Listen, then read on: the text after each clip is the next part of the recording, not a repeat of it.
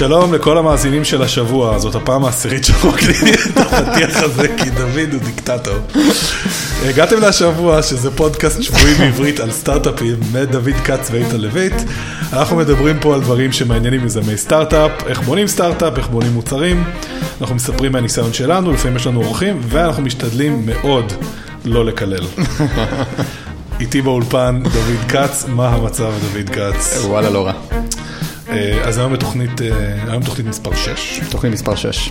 אנחנו הולכים לדבר על, על כמה נושאים שלדעתי מאוד מאוד מאוד מעניינים, יזמים של early stage startups. הנושא הראשון אותי אישית מאוד מעניין, שזה משהו שנקרא בעיית הריטנשן. מושג שמתאר כמה המשתמשים של המוצר שלכם דביקים, כמה הם חוזרים להשתמש במוצר. לדוגמה בפייסבוק, רוב האנשים משתמשים כשש פעמים ביום, אם אני לא טועה. ויש מוצרים שאנשים משתמשים בהם פעמיים ונעלמים. אז במקרה שהם נעלמים ריטנשן נמוך, אחרת הריטנשן גבוה, נדבר על זה. דבר שני שנדבר עליו זה, באנגלית זה נקרא reducing scope, שזה אומר לפעמים יזמים באים לבנות סטארט-אפ, באים לבנות מוצר, ויש להם הרבה מאוד דברים שהם רוצים לבנות, ואחת הטכניקות הכי חשובות שדוד ואני מסכימים, שזו טכניקה אסטרטגית סיגניפיקנט, זה מה שנקרא לקצץ פיצ'רים, למקד את המוצר, reducing scope. סבבה, מגניב. כן, מה איתך? הכל סבבה, אז האמת, יש לי שתי כזה סיפורים בקטנה לספר לך, לפני שאנחנו נכנסים לנושאים היותר רציניים שלנו. אתה זוכר בפרק האחרון דיברנו על השוק הישראלי, וקצת ניהלנו דיון על זה שהשוק הישראלי אולי דווקא מעניין סטארט-אפים, ושדווקא אפשר לבנות פה עסקים משמעותיים. אז יש לי רק איזה סיפור המשך לזה שרציתי לספר לך על חברה שקוראים לה אימפקט, שהם סטארט-אפ ממש רציני, שהם חמישה עשר עובדים. והם נוסדו לא מזמן, והם רואים בשוק הישראלי פוקוס מאוד אסטרטגי, הם משקיעים המון מאמצים מהמאמצים שלהם, בשביל לחדור לשוק הישראלי, בתחום שלהם. אוקיי. וזהו, סתם, כזה עוד סיפור, עוד סטארט-אפ רציני שגם לוקח את השוק הישראלי ברצינות. הוא סרק את ישראל כרגע? הוא לא סרק את ישראל, אבל הם משקיעים המון מאמצים אסטרטגיים, והמון משאבים וכסף בשוק הישראלי. ובחינתם ישראל היא מתנהגת כמו כל שאר העולם, כאילו הם הוכיחו את זה, זה היה חלק מהעניין, שהם אמרו, טוב, ישראל, הקהל הישראלי משת... מתנהג בדיוק כמו קהל אמריקאי, אז, אז בטח שנעבוד פה בארץ כדי לנצל את היתרונות שלנו. לא, אז דווקא הם בצורה די דומה למה שדיברנו בפרק הקודם, פשוט רואים בשוק, פה שוק אטרקטיבי, שאפשר להרוויח בו הרבה כסף. אוקיי, ממש, ממש בצורה כזאת. והדבר השני שרציתי להגיד לך, זה שאני עוקב אחרי ניוזלטר, שהוא ממש טוב, של בנדיקט אבנס, שהוא אגב אחד מהחבר'ה של אנדריסן הורוביץ, הוא עובד באנדריסן הורוביץ, והוא כותב ניוזלטר על מובייל, ולניוזלטר היה קראו משהו כמו הניוזלטר של בנדיקט אבנס על מובייל, ובגריסה של השבוע הוא פתח, והוא כתב, שהתחלתי את הניוזלטר הזה, קראתי לו הניוזלטר שלי על מובייל, אבל היום להגיד מובייל זה כמו להגיד דיגיטל, אז אני פשוט הולך לקרוא לזה הניוזלטר שלי. כן, יפה. כי כאילו באמת אין ספק שיש פה איזושהי תנועה מטורפת, שפשוט כל האינטרנט כמעט זז למובייל. כן. שזה מדהים. תגיד, רצית שאני אספר את הסיפור הזה על הרייטים סי או אל? כן. אז היה לי את רייטים, החברה הראשונה שלי היה רייטים סי או אל, שזה היה כמו רסט של תחום הרייטים בארץ, ועדיין מכרתי אותה, את חלק שלי. ו... ובעצם הלקוחות שלנו היו חברות רייטים. אז אחד המקרים זה שהיה לנו לקוח ששילם בשנה הראשונה, ובשנה השנייה לא הצלחנו ליצור איתו קשר כדי שיחדש.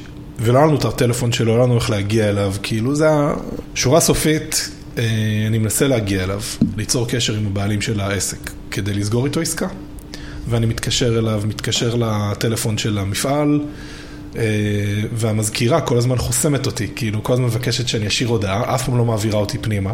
למנכ"ל. למנכ"ל, לבעלים. וניסיתי להגיע, וניסיתי, ועובר שבוע, עובר שבוע, ואנחנו חייבים לסגור אותו כי הוא עוגן, הוא עוגן של הקטגוריה שלו, נגיד יש קטגוריות חדרי שינה, מטבחים, אז כאילו לכל קטגוריה יש את השחקנים הגדולים שכולם רוצים ללכת אחריהם, אז אתה חייב לסגור אותו. בקיצור, חשבתי, חשבתי, חשבתי, יום אחד באיזה פרץ של או יצירתיות או אידיוטיזם, לא ברור, התקשרתי, התקשרתי, ובמקום לבקש לעבור למזכירה, למזכירות, במערכת ניתוב שיחות, ביקשתי לעבור להנהלת חשבונות, לחבר'ה שמתעסקים עם הכסף. ואחרי שמתעסקים בכסף התקשרתי ואמרתי שלום, מדבר איתן מרייטים סי או איי אל, החברה שלכם מופיעה בפורטל שלנו ברייטים סי או איי אל. אנשים מסתכלים על המוצרים שלכם, רוצים לקבל פרטים נוספים, ואף אחד מכם לא מגיב. אתם מייצרים לנו נזק, ואנחנו מתכוונים לתבוע אתכם. אני מאוד אשמח אם תעבירי לבעל הבית את מה שעכשיו אמרתי לך, אני רוצה לדבר איתו על מנת אה, להבין מה עושים. ותוך שנייה, שנייה, שנייה, זמן מאוד קצר. התקשרת ואיימת בתביעה? בגדול. ותוך זמן מאוד קצר נקבעה פגישה, שבפגישה סגרתי את העסקה, וזה היה... והוא לא התחיל את השיחה בקטע של מה אתה רוצה לתבוע אותנו? לא. לא? בכלל דיברתם על זה? לא, אני חושב שאגב הוא הבין. אוקיי. אני חושב שהוא הבין והעריך אפילו. אוקיי, מאוד מעניין מאוד, רדיקלי, רדיקלי אך מעניין. זאת אומרת, בסוף עשית את כל מה שכאילו יכלת בשביל בסוף להגיע וזה עבד, שזה מה ש... כן, אני אגב עשיתי דברים אחרים שלא הצליחו בחיים, כמו פעם ניסיתי להתקבל וואי קומבינטור, אז שכרתי מישהי שתעשה הפגנה מול וואי קומבינטור כדי שיקבלו, יש לי תמונות של זה אגב בבלוג שלי, הייתן לויד דוט קום, תחפשו פוסט שנקרא Operation Hogwarts, שזה בית ספר של הארי פוטר, תראו שם התמונות של מישהי שעומדת ומפגינה מול וואי קומבינטור, הרבה שאף אחד לא היה שם. הבנתי. אז אנחנו הולכים לעבור לנושא הראשון שלנו? כן, בואו נדבר על הנושא, בעיניי, אחד הבעיות הכי גדולות שיש ל-early stage startups בתחום המוביל קונסיומר, עוד מעט נחדד את זה, מה שנקרא retention. אנשים בונים מוצרים ולא משתמשים במוצרים שלהם, והם לא יודעים את זה כמו שצריך. כלומר, לא יודעים למדוד את הרמת... כמה אנשים חוזרים למוצר, שזה מה שנקרא retention או stickiness, יש לזה כל מיני ביטויים. בעיית ה-retention, בעיה מדממת. מה זאת אומרת? זה אומר שזה בעיה קשה, שסטארט-אפים, בגלל הבעיה הזאת, בגלל שהם לא מודעים לבעיה, הם שורפים את כל הכסף שלהם, ואת כל הזמן שלהם, על טעויות אסטרטגיות, שכולנו עשינו, אני עושה את זה לפחות איזה שלוש פעמים, ואני, זה אחד... זה אחד הבעיות. אתה יודע מה, אני אספר לך כאילו מקרה, דוגמה אחת קלאסית לאיך נראה סטארט-אפ שלא מבין שיש לו בעיית retention. אז חבר'ה כאילו מתחברים ובונים על נגיד אפליקציה, ואז הם משחררים אותה, ואז הם מתחילים למדוד מה שנראה להם כמו ה- הלב של השימוש באפליקציה, שזה הכי הגיוני, זה ממש הגיוני. נגיד... אתה בונה אפליקציה לשיתוף תמונות, אז אתה הולך להגיד, אני הולך לספור כמה תמונות משתפים. נראה לי הכי לגיטימי בעולם. ואז הם שמים את האפליקציה בחוץ, וקצת מתחילים לשווק אותה, ומתחילים לעלות תמונות. נכנסים אנשים, נרשמים, ומתחילים להשתמש. ומסתכלים על המספרים האלה, ואז המספרים האלה עולים. זאת אומרת, אתמול היו עשר תמונות, היום חמישים, מחר אולי אפילו חמש מאות, והם מרגישים נורא טוב. ואז הם מתחילים להשקיע עוד ועוד בשיווק. ו... ואז הם אולי ואז מתחיל... מגיעים עוד משתמשים. ומגיעים עוד משתמשים, בדיוק. אפילו יותר מבהתחלה, ו... כי משקיעים יותר, נכון, כי הם מעודדים. נכון, ומשקיעים הרבה, משקיעים יותר כסף בשיווק. ואז מה שקורה זה שמתישהו המאמצים לשיווקים לא מצליחים יותר, ו... והמספרים מתחילים לרדת ממש חזק. ו... ו... ומתישהו אחרי הרבה מאוד זמן, הם מבינים שבעצם מה שקרה לאורך כל הדרך, זה שכל האנשים שהם הכניסו, ניסו את האפליקציה נגיד, העלו איזו תמונה, ואז הפסיקו להשתמש באפליקציה ומחקו אותה. ו- וזה כאילו, זה קטע מדהים, כי אם אתה לא מודע לזה, אתה מסתכל על הגרפים שלך, ואתה רואה, אנשים מעלים יותר, אתה, אתה מכניס יותר ויותר אנשים, יותר ויותר שיווק, יותר ויותר תקציב, והמספרים רק עולים, אבל בעצם אף אחד לא משתמש. אז כאילו הבעיה היא שהרבה מאוד יזמים מסתכלים, מודדים את הדבר הלא נכון בעצם. נכון, וזה טעות שכל... כאילו כן. מסתנברים מאיזשהו משהו מאוד חיובי, נגיד, אגב, מה שסיפרת זה עכשיו הסיפור של יובי. כשאני עשיתי טיפה רעה של יובי בחודש, בסוף פברואר, אז לפני חצי שנה, אז הרבה מאוד אנשים שאלו אותי, אבל רגע, יובי כבר באפסטור, ואתה כאילו מדבר בווידאו, כאילו אתה לא, כאילו היא לא באפסטור. מה שאמרתי להם, תשמעו, הגרסה שבאפסטור, על הפנים, חרה, לא עובד טוב. שאלו אותי למה, למה? למרות שהיה עשרות אלפי תמונות שעלו, המספר הכי חשוב היה... כמה אנשים חוזרים לאפליקציה הזאת אחרי חודש. והמספר הזה, קטסטרופה. וזאת הסיבה שאני החלטתי לעצור לגמרי את העבודה על יובי שתיים, ועכשיו יובי שלוש בעצם, שזה הגרסה הבאה, שהיא שונה מהותית. אני באמת, אני... אני חושב שמכל הסיפורים שאני מכיר על, על סטארט-אפים ש, שקצת, שמוציאים מוצר וקצת מצליחים להכניס לו אנשים, כנראה שזה הסיפור ברוב הגדול של המקרים. אני יכול להגיד לך על סטארט-אפים שעושים מוצר שמיועד לה, כאילו מוצר כזה סושיאל, מוצר כזה שהוא לא תשלם לי כסף מראש, או מוצר שהוא סאס יותר. זה הדבר היחידי שמעניין אותי. כשאני מסתכל עליהם, סתם, כאילו שמסקרן אותי עליהם, מה הפאקינג ריטנשן? כי זה מה שמעניין אותי, כמה אנשים באמת חוזרים. אז איך מודדים ריטנשן? רגע, אבל, אבל, אבל לפני שאנחנו מודדים ריטנשן, בעצם מה שאתה אומר זה שהבעיה היא שאנשים לא מודדים ריטנשן טוב. זה, זה מה שהבנתי ממה הדברים שאמרת. שהרבה מאוד סטארט-אפים לא מודדים או מסתכלים על הנתונים הלא נכונים. נכון, הם, הם לא מודדים ריטנשן, הם גם לא כך, הרבה פעמים לא כך מודעים ל, ל, לקונספט הזה, כי פשוט באמת נורא קל לעשות את הטעות הזאת. אתה אומר לעצמך, אני בונה אפליקציה לשיתוף תמונות, משתפים בה הרבה תמונות. אני אמדוד כמה תמונות משתפים. בדיוק, אני אמדוד כמה תמונות משתפים, משתפים בה הרבה תמונות, מספר השיתופי תמונות עולה, הכל אחלה באחלה. כאילו, אמרתי עכשיו אחלה באחלה? כן. הכל אחלה. אחלה. אז כן, אז בוא נדבר באמת על איך, ואתה יודע מה, בוא אני שנייה אגיד על זה עוד משהו, רק כי לא אמרנו את זה בצורה ממש ברורה. מה קורה שאין לך ריטנשן? שאני רק שנייה רוצה להגיד את זה ממש. מה שקורה זה שאנשים נכנסים בצד אחד של המוצר. שנכנסים לך מיליון יוזרים. יכולים להיכנס מיליון יוזרים. מורידים את האפליקציה שלך. כן. הם פשוט, זה כמו כאילו מסננת כאילו עם חורים. הם נכנסים מצד אחד, יוצאים מהצד השני. אתה לא מצליח לבנות שום נכס, שום דבר שאתה יכול לעשות איתו משהו. נעלמים. נעלמים. כאילו לא היה כלום.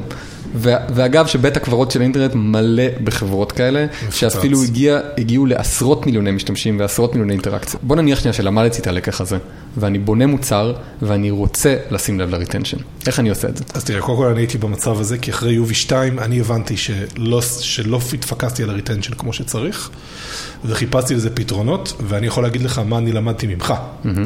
אתה באתי אליך, אמרתי לך, אבל מה מודדים? אמרת לי, מודדים שני דברים, ריטנשן ורבניו. רבניו תלוי. כן, רבניו תלוי, אבל כאילו, אבל עצם זה, אתה פיקסת אותי על זה ואמרת לי, רק ריטנשן, רק למדוד את זה, ובזה יש המון שכל בעיניי, כי כשאני ב-יו וי שתיים, אני מדדתי סדר גודל של חמישים דאטה פוינטים, כמה תמונות אנשים מעלים, כמה תמונות אנשים רואים, כמה לייקים הם עושים, כמה קומנטים הם עושים, כמה פעמים נכנסים לאפליקציה, אלף ואחד פרמטרים, ו- וזה פשוט מסיח לך את הדעת, וזה לא באמת כלי עבודה. זה נהיה כזה כמו וויינט. אתה נכנס כדי לראות מה חדש באפליקציה שלי היום. כמו תמגוצ'י קטן, שלום אפליקציה, אוי, אלו בך מאה וחמישים אלף תמונות, וואי, מעניין. אבל כאילו, זה לא בסופו של דבר, היה איזשהו משהו שהיה לי קל לגזור ממנו תוכנית העבודה שלי. אז זה נראה לי דבר ראשון. למדוד מעט דברים, ולמדוד בעיקר ריטנשן בתקופה הראשונה. במיוחד בהתחלה, ממש בהתחלה. בהתחלה. כן, כן. אז איך מודדים ריטנשן? בוא נגדיר שנייה. מה זה מדידת ריטנשן? אתה יכול להסביר לי את זה? זו שאלה מצוינת. אתה יכול להסתכל על כמה אנשים חוזרים להשתמש באפליקציה שלך בתקופה מוגדרת. נגיד, משבוע לשבוע, כמה אנשים עוברים. מחודש לחודש, כמה אנשים עוברים. כאילו, אתה אומר, נגיד, החודש שלושת אלפים אנשים פתחו את האפליקציה, אותם שלושת אלפים אנשים בניקוי כל המשתמשים החדשים שאולי נכנסו אחר כך. נכון. זאת אומרת, שלושת אלפים אנשים שהיו, שהשתמשו באפליקציה ביולי, כמה מהם גם השתמשו באוגוסט. נכון. אגב, גם פארס וגם מיקספאנל, שמיקספאנל זה כלי נהדר למדידת נתונים על האפליקציה. אנחנו נוסיף לינק באימייל. כן. שני כלים שנותנים לך מה שנקרא retention table, שזה בדיוק מה שאמרת, הם מראים לך בצד שמאל עמודה של זמן, נגיד הראשון לאוגוסט, השביעי לאוגוסט, ובצד ימין מראים לך כמה שבועות עברו מאז אותו הזמן, ומראים לך מה קורה עם כל המשתמשים שהצטרפו בפעם הראשונה בראשון לאוגוסט, כמה הם נשארים. כן. בעצם מה שאתה אומר, זה שדרך אחת לעשות את זה, זה להגדיר איזושהי פעילות שאנשים עושים במוצר שלך, ואני אגב גם בעד להגדיר משהו שהוא קשור איכשהו למוצר, שהוא מעבר לפתיחה של האפליקציה. נגיד, באפליקציה לשיתוף תמונות, נגיד לעלות תמונה, אבל אז מה שמעניין להסתכל עליו, זה לא כמה תמונות מעלים, אלא כמה מהאנשים שהעלו תמונה ביולי, גם העלו תמונה באוגוסט וגם בספטמבר. כן. שבחרת אבל להעלות תמונה בגלל שזה אחד מההבטחות המרכזיות של המוצר. כי אנשים מורידים את המוצר הזה כדי לעשות את הפעולה הזאת, כאילו זו פעולה עיקרית. נכון. זה לב העניין, זה כמו לקרוא אימייל בתוכנת אימיילים. נכון. ו- ובדיוק, ב- בעצם, זה אומר, בעצם זה אומר שאנשים מחליטים, נגיד, באפליקציית שיתוף תמונות, למדוד כמה תמונות מעלים, אז ה... כאילו הלב שלהם במקום הנכון, הם, הם כבר החליטו להסתכל על הדבר הנכון, הם באמת צריכים להסתכל על כמה תמונות מעלים, אבל הם לא צריכים להסתכל רק על המספר ואיך הוא מתפתח מיום ליום, אלא הם צריכים להסתכל על קבוצת יוזרים ספציפית, ואיך היא נעה מחודש לחודש, כן. ואם אנשים ממשיכים לעשות את הדבר, את הדבר הזה. אני אולי ארחיב ואני אגיד שברגע שאתה מודד את הריטנשן, זה מאפשר עוד כל מיני דברים ממש מעניינים. למשל, זה מאפשר... לצייר תמונה מדויקת של הצמיחה של המוצר. כן. כי... כי זה המשתמשים האמיתיים. בדיוק, כי זה המשתמשים. אז, אז נגיד, אתה יודע, הרבה סטארט-אפים מדברים על הסיפור הצמיחה שלהם. הם הולכים למשקיעים, ואומרים, אנחנו צומחים ככה וככה. אני יכול לבוא ולהגיד, חודש שעבר אלו אלף תמונות, החודש אלו אלפיים תמונות, זה אומר שאני צומח במאה אחוז בחודש. עכשיו, משהו שממש קל לעשות, זה להכפיל את התקציב שיווק. ואני אני, מדהים כמה פעמים ראיתי את זה קורה, וכמה פעמים זה גם קרה לי, ש... אתה פשוט לוקח את התקציב שיווק של החודש שעבר, מכפיל אותו, ואחוז מסוים של האנשים שאתה מכניס ככה למוצר יעלו תמונה, ובחודש הבא ילך פי שתיים העלאות תמונה, ואז אתה תלך למשקיעים ותספר על סיפור צמיחה מרהיב, אבל בעצם כל מה שקרה זה שהכנסת יותר כסף בשיווק, ואף אחד מהם לא נשאר. אז ברגע שאתה מתחייב למדוד ריטנשן, זה גם נותן לך מראה נכונה של הצמיחה האמיתית. ואיך עושים את זה? באים ומסתכלים רק על הקבוצת יוזרים שאפשר לקרוא לה retained. זה אומר יוזרים שכל אחד מהם, נגיד, משתמש במוצר כבר חודשיים ועשה לפחות עשרים העלאות תמונות. ואז מסתכלים על הצמיחה רק של הקבוצה הזאת. זה אומר, אם ביולי היה לי אלפיים כאלה ובאוגוסט היה לי ארבעת אלפים כאלה, אז אני באמת צומח. וזה לא סתם תקציב שיווק שנכנס ויוצא מהצד השני. אז זה עוד משהו נחמד עם ריטנשן. אגב, אפרופו, הזכרת המשקיעים. כן. מה שאני גיליתי, זה שהמשקיעים הכי חכמים, שהכי רציתי לעבוד איתם, וכמובן שהם לא רצו לעבוד איתי, זה היה בגלל שהם לא רצו לעבוד איתי, בגלל שלא היה לריטנשן. כי זאת הייתה אחת השאלות המרכזיות שלהם, עד כדי כך שהמשקיעים הכי חכמים בעיניי, זה כאלה שאפילו אומרים לך, תשמע, אפילו עם כמה מאות משתמשים, תראה לי ריטנשן, ואני נכנס בעוצמה. כי המשקיעים האלה, הם מבינים שחברות סטארט-אפ עם אלפי או עשרות אלפי משתמשים וריטנשן גבוה, הם סחורה חמה.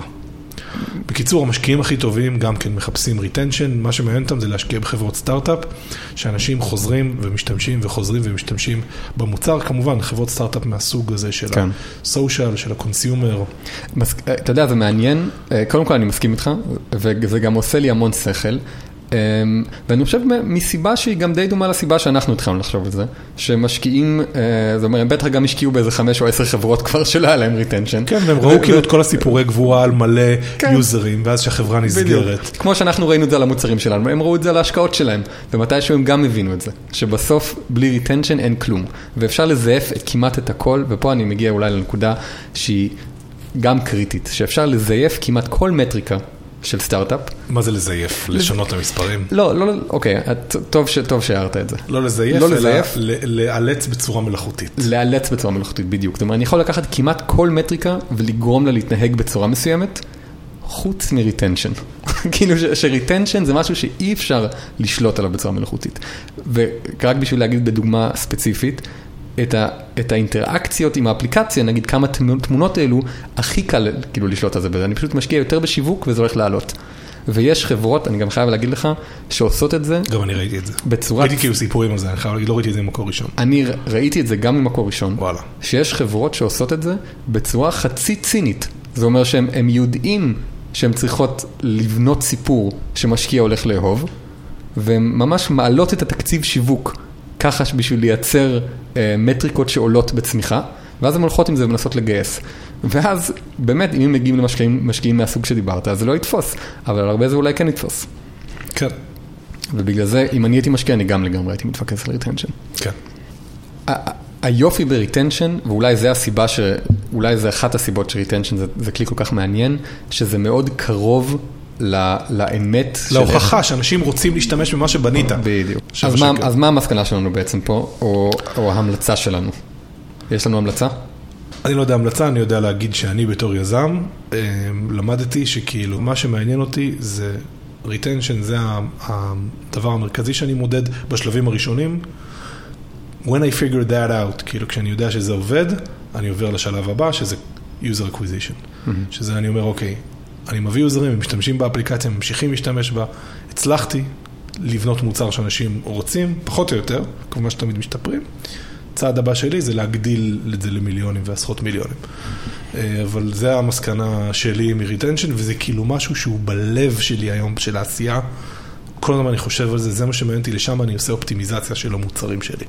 retention זה האינדיקציה הכי קרובה שאנחנו יכולים להשיג לזה שאנחנו באמת מייצרים ערך עבור מישהו. זה האינדיקציה הכי טובה שאנחנו יכולים להשיג לזה שיש מוצר חזק שאפשר לבנות אגב בחברה. ובגלל זה, אם אתם בונים מוצר ואתם מרגישים שאתם בשלבים התחלתיים, אפילו אם אתם רואים את המספרים שאנחנו קצת עולים, או אנחנו ממש ממליצים לכם להתחיל למדוד retention. תתחילו, תמדדו את זה ותראו מה אתם לומדים מזה. אז הנושא הבא שלנו, לדעתי אנחנו רוצים לדבר על טכניקה שנקראת באנגלית reducing scope, או בעברית הפחתת תחולה. נשמע באנגלית הרבה יותר טוב. והרעיון הוא שבניגוד לאינסטינקט של רוב היזמים, לפחות לי היה את האינסטינקט הזה, אתה כל הזמן מחפש להוסיף דברים למוצר שלך כדי שיהיה יותר טוב, כי אם אתה תוסיף יכולות, אם אתה תוסיף כפתורים, אם אתה תוסיף מסכים, אם אתה תוסיף, אז המוצר יותר טוב, כי הוא נותן יותר. אבל האמת היא שבגלל זה זה יכולת שהיא מיוחדת, ואנחנו מדברים עליה, כי היא לא אינטואיטיבית, זה קצת כמו מתאגרף, שכשהוא הולך אחורה הוא אמור הולך תפוך, לא יודע אם אתה יודע, כן. אם מתאגרף הולך אחורה רגיל, אז הוא נופל, אז כאילו הרבה יותר קל להפיל אותו. נכון. הוא אמור ללכת עם הרגל האחורית קודם כל. Mm-hmm. שזה לא, זה לא אינסטינקטיבי. Mm-hmm. וזה אחד הדברים שאנחנו צריכים ללמוד בתור יזם, לפתח את האנטי-אינסטינקט הזה, שלא, לא להוסיף דברים, דווקא להתמקד בלהוריד דברים. ואני רוצה לשאול אותך, למה? למה זה ככה? למה אנחנו צריכים ללמוד דווקא לקצץ בתחולה של המוצרים שאנחנו מייצרים? אז, אתה יודע, קודם כל זה נושא ענק, ואתה יודע, גם אתה וגם אני חסידים של ה-Lean Startup Movement, שאם עד עכשיו, כאילו לא יצא לכם לקרוא עליו, אנחנו אולי גם נשים איזה לינק באימייל, אז היום הרבה יזמים והרבה סטארטאפיסטים חושבים על הדברים האלה. זה כנראה ספר ששינה את העולם. לגמרי. הספר הזה, Lean Startup, שמדבר על איך לעשות סטארטאפים יותר מינימליים, איך לצאת יותר מהר לשוק על ידי... אנחנו נוסיף לינק לספר הזה. באימייל. כן, ומומלץ לקרוא. אז, אז הדרך מחשבה הזאת של לצמצם את התחולה של הסטארט-אפ שינתה המון. אז קשה לתפוס בכמה משפטים את כל הסיבות למה זה טוב, אבל אני הייתי אומר שהסיבה העיקרית, שזה מאוד חשוב, זה שרוב הסטארט-אפים לא מצליחים לבנות משהו שאנשים רוצים. זאת אומרת, אני חושב שכבר דיברנו על זה. כן, שהבעיה המרכזית של סטארט-אפים, וזה, חברים, זה אחד הדברים הכי חשובים שלי יצא ללמוד, שאחד הבעיה הכי גדולה שלי בתור יזם, זה שכנראה אני בונה משהו שאנשים לא רוצים. נכון. וזה הדבר שאני צריך להילחם נגדו. אני צריך כל הזמן לחשוב, תחשבו על מוזיקאי, רוב המוזיקאים יצרים מוזיקה גרועה שלא מגיעה לרדיו. אז כאילו, איך אתה נהיה המוזיקאי הזה שהמוזיקה שלך כן מגיעה לרדיו? איך אתה עושה את השיר הזה שיהיה כל כך קליט, ומסתבר שיש הרבה מאוד טכניקות, ואנחנו עכשיו מדברים על אחת מהן.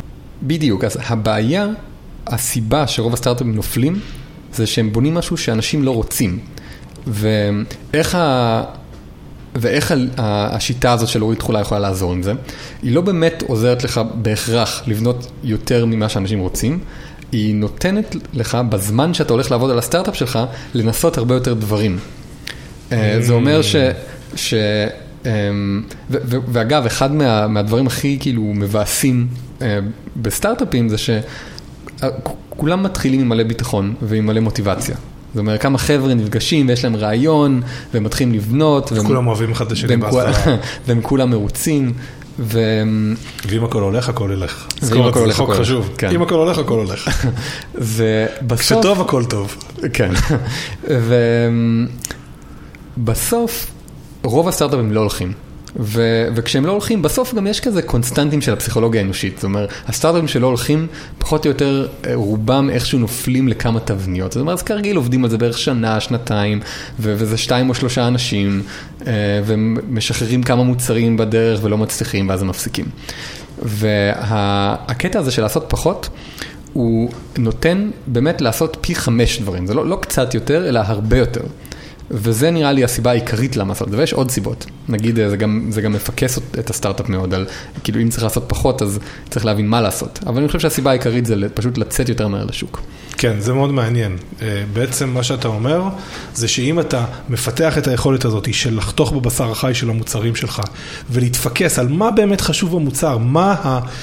מה הם הדברים שאנשים לא יכולים לחיות בלעדיהם, ומה הם הדברים שהם חשובים, אבל אפשר לחיות בלעדיהם, ומה הם דברים שהם בכלל nice to have. או, מעולה, אז, אז אתה, אתה בעצם נוגע פה בשיטה הראשונה לאיך לחתוך תחולה. זאת אומרת, זה מה שחשבנו לדבר על זה, אמרנו שיש כמה שיטות שאנחנו רוצים לדבר עליהן, והראשונה זה מה שהתחלת לגעת פה עכשיו, זה איך... שזה לחלק את כל החלקים של המוצר שלך לשלוש קטגוריות. קטגוריה שנקראת חייב, mm-hmm. קטגוריה חשוב, וקטגוריית nice to have. כן. נחמד שיהיה. ובעצם הלב של השיטה הזאת זה ממש למקד את הסיבת קיום של הסטארט-אפ. זה ממש לבוא ולהגיד, הסטארט-אפ שלי קיים בשביל לעשות משהו, ואז לעשות רק את זה. אני אתן לך דוגמה. לי יש סטארט-אפ של קישוט קירות עם אפליקציה. זאת אומרת, זו אפליקציה שמוצאים בתמונות מהאייפון, ואפשר לתלות אותם בצורה קלה על הקיר. כן. והמוצר הראשון, הגרסה הראשונה שהוצאנו של המוצר הזה, היה מוצר שבאמת היה מחורבן, כאילו בהרבה קנה מידה. זה היה זה, אתה, אתה יודע, בוא נתאר לך איך, כאילו, היית צריך להזמין את התמונות האלה בהתחלה, היית צריך לשלוח לנו אימייל על זה שאתה מעוניין עם התמונות מהאייפון שלך, ואז שלחנו לך בחזרה לינק לחשבון בפייפל, ואז היית צריך לשלם, ואז שלחתי לך עוד אימייל ששאל מה הכתובת שלך כזה, אתה יודע, ואז עוד כמה אימיילים, כי אולי לא תפסנו את המיקוד, ואחרי איזה שבע אימיילים, התמונות היו בדרך אליך. אז אפשר להסתכל על זה ולהגיד שזה, שזה החוויית e-commerce בהחלט אחת הגרועות שאי פעם נתקלת בהם. אבל מצד שני, הסטארט-אפ הזה הוא נוסד למטרה של לעזור לאנשים להוציא תמונות מהאייפון לתלייה על קיר. ובסוף, המוצר הראשוני, ככל שגרוע הוא היה, הוא אפשר לאנשים להוציא תמונות מהאייפון לתלייה על הקיר. כן. ו- ו- ואנשים היום רוצים. כאילו, והם המליצו לחברים שלהם, ואז, ואז הם גם רצו לעשות את זה. אז כאילו, מה שעשיתם היה להבין שהערך האמיתי שלכם הוא לא בזה שהאפליקציה תהיה יפה, הוא לא בזה שהיא תהיה מדהימה בממשק שלה, הוא אפילו לא על זה שהיא תישב בטלפון. אלא הוא על זה שבקלות אתה יכול להוציא תמונות מהטלפון לקיר. נכון, זה, זה היה החזו, ה, ה, המשימה, המשימת הליבה של הסטארט-אפ. ו... ו- והתפקסתם רק על, עשיתם רק אותה, טוב. ב- בתור צעד ראשון, בדיוק. בתור צעד ראשון, ו- וממש חשוב להגיד שאי אפשר באמת לקחת סטארט-אפ ככה ל- ל- למספרים משמעותיים, כי בסוף יש פה כל כך הרבה חיכוך שרוב האנשים לא יעשו את זה. אבל אני אומר שוב, ה- הסיבה שסטארט-אפים נכשלים, זה לא כי הם לא מצליחים לבנות חוויה שאין בה הרבה חיכוך, או ש- שנורא קל להשתמש בה או משהו כזה. שזה נראה לי בעיה שהיא בסדר גודל יחסית זניח, כאילו זה קל. לא כזה מסובך. זה, זה, זה, זה יותר קל מלהבין מה אנשים צריכים. כן. ואז לגרום לזה לעבוד טוב. ואגב, כאילו, הקטע, מה שיפה גם בסטארט-אפ שמצליח, אפילו אם יש מלא חיכוך, שאחר כך יש מסלול מאוד ברור לאיך להתרחב. פשוט להוריד את החיכוך. בדיוק, מורידים חיכוך. ולהביא משתמשים. ולהביא משתמשים, בדיוק. אגב, כל הנושא הזה מאוד מתקשר עם הנושא הקודם שלנו, של retention, שזה כאילו בדיוק אחד הדברים שאתה רוצה לראות. אם אתה ש- ש- שמה שעשית מצליח, אתה רואה את זה בעזרת הריטן של לדוגמה. Mm-hmm. Uh, עוד אפליקציה שאני חושב שמה שהיא עשתה זה לחתוך פיצ'רים וככה היא הצליחה, זה אינסטגרם. נכון, אינסטגרם זה אחלה דוגמה. אינסטגרם התחילה בתור אפליקציה שנקראת Burbn. נכון. ש- מה שהיא עשתה זה היה כמו רשת חברתית, סגורה כזאתי. זה היה כמו פייסבוק למובייל. Uh, ו- וזה לא הצליח לעבור את הכמה מאות או אלפי משתמשים. והיה להם בעיית ריטנשן, רק החברים שלהם נשארו, ומה שהם כן ראו זה שאנשים עפו על הפיצ'ר הזה של הפילטרים, עפו על הפילטרים, של להפוך את התמונה ליפה בלחיצת כפתור, ואז הם עשו את אינסטגרם, שאינסטגרם הייתה אפליקציה שכל מה שהיא עושה זה לוקחת את התמונות שלך ועושה אותן יפות, ומאפשר אותך להפיץ אותם בכל מיני רשתות חברתיות, שלדעתי גם את זה הם ראו מברבן איכשהו, ובום, זה הצליח. וכמובן את אינסטגרם כולם מכירים. וכולם מכירים את אינסטגרם, כן. עכשיו אני רק רוצה אבל להדגיש, אחד הדברים שאני רואה שאנשים פעמים עושים, זה אומרים, אני אעשה גרסה ראשונה של המוצר שלי, אני אעשה אותה גרועה. כן, צריך להשיק מהר. לדעתי לא, זה לא העניין. זה לא העניין. העניין הוא לא לעשות גרסה של המוצר שהוא גרוע, לעשות גרסה טובה של המוצר, אבל שהמוצר יהיה קטן ויהיה פוקס רק על הדברים הראשונים. נכון, והדרך לעשות את זה זה להבין מה המטרה של המוצר, ובסוף אם אתה בתור חברה מציב מטרה מסוימת, אתה אומר נגיד המטרה שלי זה לאפשר לאנשים להוציא תמונות מהאייפון כלי על הקיר, ובסוף המוצר שאתה בונה מאפשר לאנשים לעשות את זה, אז זה לא יהיה מוצר גרוע. נכון. זה מוצר שיאפשר את מה שאתה רוצה שיאפשר. כן. בדיוק. אוקיי, איזה עוד דרכים יש לנו לקצץ ב... עוד דרכים. אז חוץ מהקטע הזה של, של למקד את, ה, את, ה, את המשימה של הסטארט-אפ, אחד מהשיטות האהובות עליי זה לקחת פיצ'רים ואיכשהו להוציא אותם החוצה לדברים שכבר קיימים. אני אתן לך דוגמה. נגיד, במקום לכתוב פיצ'ר של שליחת הודעות בין משתמשים, לתת להם, לתת להם להשתמש ב-אס אם אס. גדול. נגיד, נגיד זה מה שעשינו בשכונה, שזה כאילו הכי נדבר, השכונה זה... רגע, השכונה זה, תסביר מה זה? אז השכונה זה, זה אפליקציה ל... כמו יד שתיים, אבל מקומי ולמובייל. בדיוק, זה כזה מסחר בשכונה. אפשר למכור ספות, לראות מה השכנים מוכרים וכו'. אז... שאתה, זה שלך. נכון, זה סטארט-אפ ש, שאני בניתי. ו... שם היה הכי מתבקש לכתוב שכבה של הודעות בין משתמשים, כי נגיד שאתה מוכר ספה ואני רוצה אה, לקנות אותה, אז אני צריך פשוט לתקשר איתך על זה. Mm-hmm. אבל מה שהחלטנו לעשות שם זה פשוט לשל... לפתוח חלון של אס אם אס ולתת למשתמשים להתקשר ב-אס אם אס. ואנשים ממש אהבו את זה, כי זה נוח להם, הם יודעים איך להשתמש בזה. הם, הם לא צריכים לחזור לאפליקציה בשביל להמשיך לתקשר עם משתמש. ובסוף האפליקציה התמקדה ב... בקטע של לגלות את התוכן, זאת אומרת לראות את הספות. ולראות כמה הם עולות, ולהתקשר, וזהו. זה... מגניב. גם קרייג, אתה מכיר את קרייגסליסט? קרייגסליסט? כן, וואי. זה אתר שלא השתנה הרבה מאוד זמן. אז קרייגסליסט, אם אתם לא מכירים, זה אחד מהאתרים הכי כאילו מצליחים בארצות הברית. זה סוג ה... קצת כמו יד שתיים בעצם. זה כמו יד שתיים של ארצות הברית. כן. אבל מוכרים שם הכל. יותר דברים מביד שתיים. וקרייגסליסט התחיל בתור רשימת אימייל. של החברים של קרייג, כאילו Craigslist, כאילו זה... זהו, אז יש פה שיטה. זאת אומרת, השיטה זה לזהות פיצ'רים שאיכשהו נשענים על משהו שגם אפשר לעשות בחוץ, ופשוט להגיד, אני לא הולך לעשות את זה כרגע, אני הולך לתת לאימייל לטפל בזה, אני הולך לתת ל-אס אם אס לטפל בזה, ולהתמקד בדברים שהם יותר מיוחדים לגבי המוצר. יפה. אני יכול לספר לך על עוד טכניקה. יאללה. שאנחנו עכשיו עושים ב-יו וי. לדוגמה, ב-יו וי, אחת המשימות שהגענו למסקנה שהן אסטרטגיות למוצר, זה לאפשר להורים אה, לפתח תמונות ואלבומי תמונות. מה שהחלטנו לעשות, זה אה, לעשות את זה בתור עבודה ידנית בהתחלה, כלומר שבן אדם, וזה בעצם הטכניקה, להחליף חלק מה... פיצ'רים של המוצר שלך, בבן אדם שעושה את זה מאחורי הקלעים, כמובן זה, לא תמיד אפשר לעשות את זה, אבל כשאפשר, אז בן אדם שעושה את זה מאחורי הקלעים, שכמובן שאם אתה רואה שזה עובד, אז אתה מהר מאוד הולך ומחליף את הבן אדם הזה בעזרת קוד. אבל בשלב הראשון, שבו אתה רוצה להגיע לשוק כמה שיותר מהר, ולבדוק בכלל האם אתה בונה משהו שאנשים רוצים, עדיף אם אתה יכול להוציא משהו לבני אדם. אתה אומר בני אדם במקום אלגוריתמים.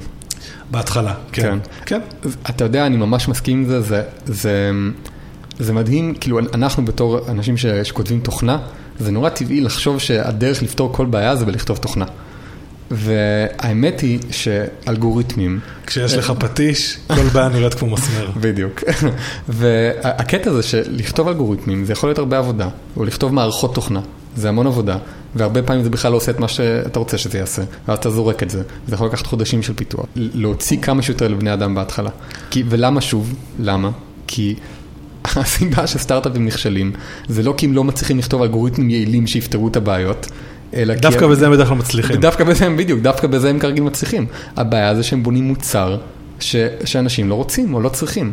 אז אם אני יכול בהתחלה... זה כאילו כל כך לא אינטואיטיבי, אני זוכר שבמוצר הראשון שאני בניתי, כל היום התעסקתי בשאלות של מה יקרה כשנגיע למלא משתמשים, איך אנחנו נעמוד בעומסים, ואתה בונה מוצר שאמור לעמוד בעומסים של מיליונים. נכון. אבל זה לא הקטע, כאילו זה לוקח לפעמים הרבה יותר זמן לבנות מוצר כזה. ואני, ואני, אני, אגב, אני אגיד לך עוד משהו, שבצורה מפתיעה, הרבה פעמים בני אדם הם גם יותר טובים מאלגוריתמים. זה, ש... זה אומר שיש, אלגוריתמים הם מאוד סקיילבל, זה נגיד, כאילו אם אתה רוצה לעשות המון ממשהו, אז אין לך ברירה. אבל נגיד, קח את המשימה שאנחנו צריכים לעשות, של נגיד, ביוב, אנחנו רוצים לבחור את התמונות הכי טובות של, ה... של המשתמשים, ולסגור אותם לספר. בואו, בן אדם הרבה יותר טוב מזה, ממחשב. ועד שנצליח לכתוב תוכנה שתעשה את זה באיכות שבן אדם יכול לעשות את זה, אנחנו יכולים לשבת שנה. גדול. אז, אז, אז להוציא לבני אדם לגמרי. זו טכניקה, איפה שאתם יכולים לעשות את זה, תעשו. טוב, אז זה נראה לי סוף הפרק השישי שלנו. סוף הפרק השישי. תודה רבה שהקשבתם. אנחנו תמיד שמחים לשמוע את הפידבק שלכם. אם יש לכם שאלות שתרצו שנתייחס אליהן בתוכנית הבאה, בתוכנית השביעית שלנו, תעשו ריפליי לאימייל שקיבלתם. ואם לא קיבלתם אימייל, אז תירשמו ל-ג'וין נקודה שבוע דוט נט. ותודה רבה. תודה, להתראות. ביי ביי.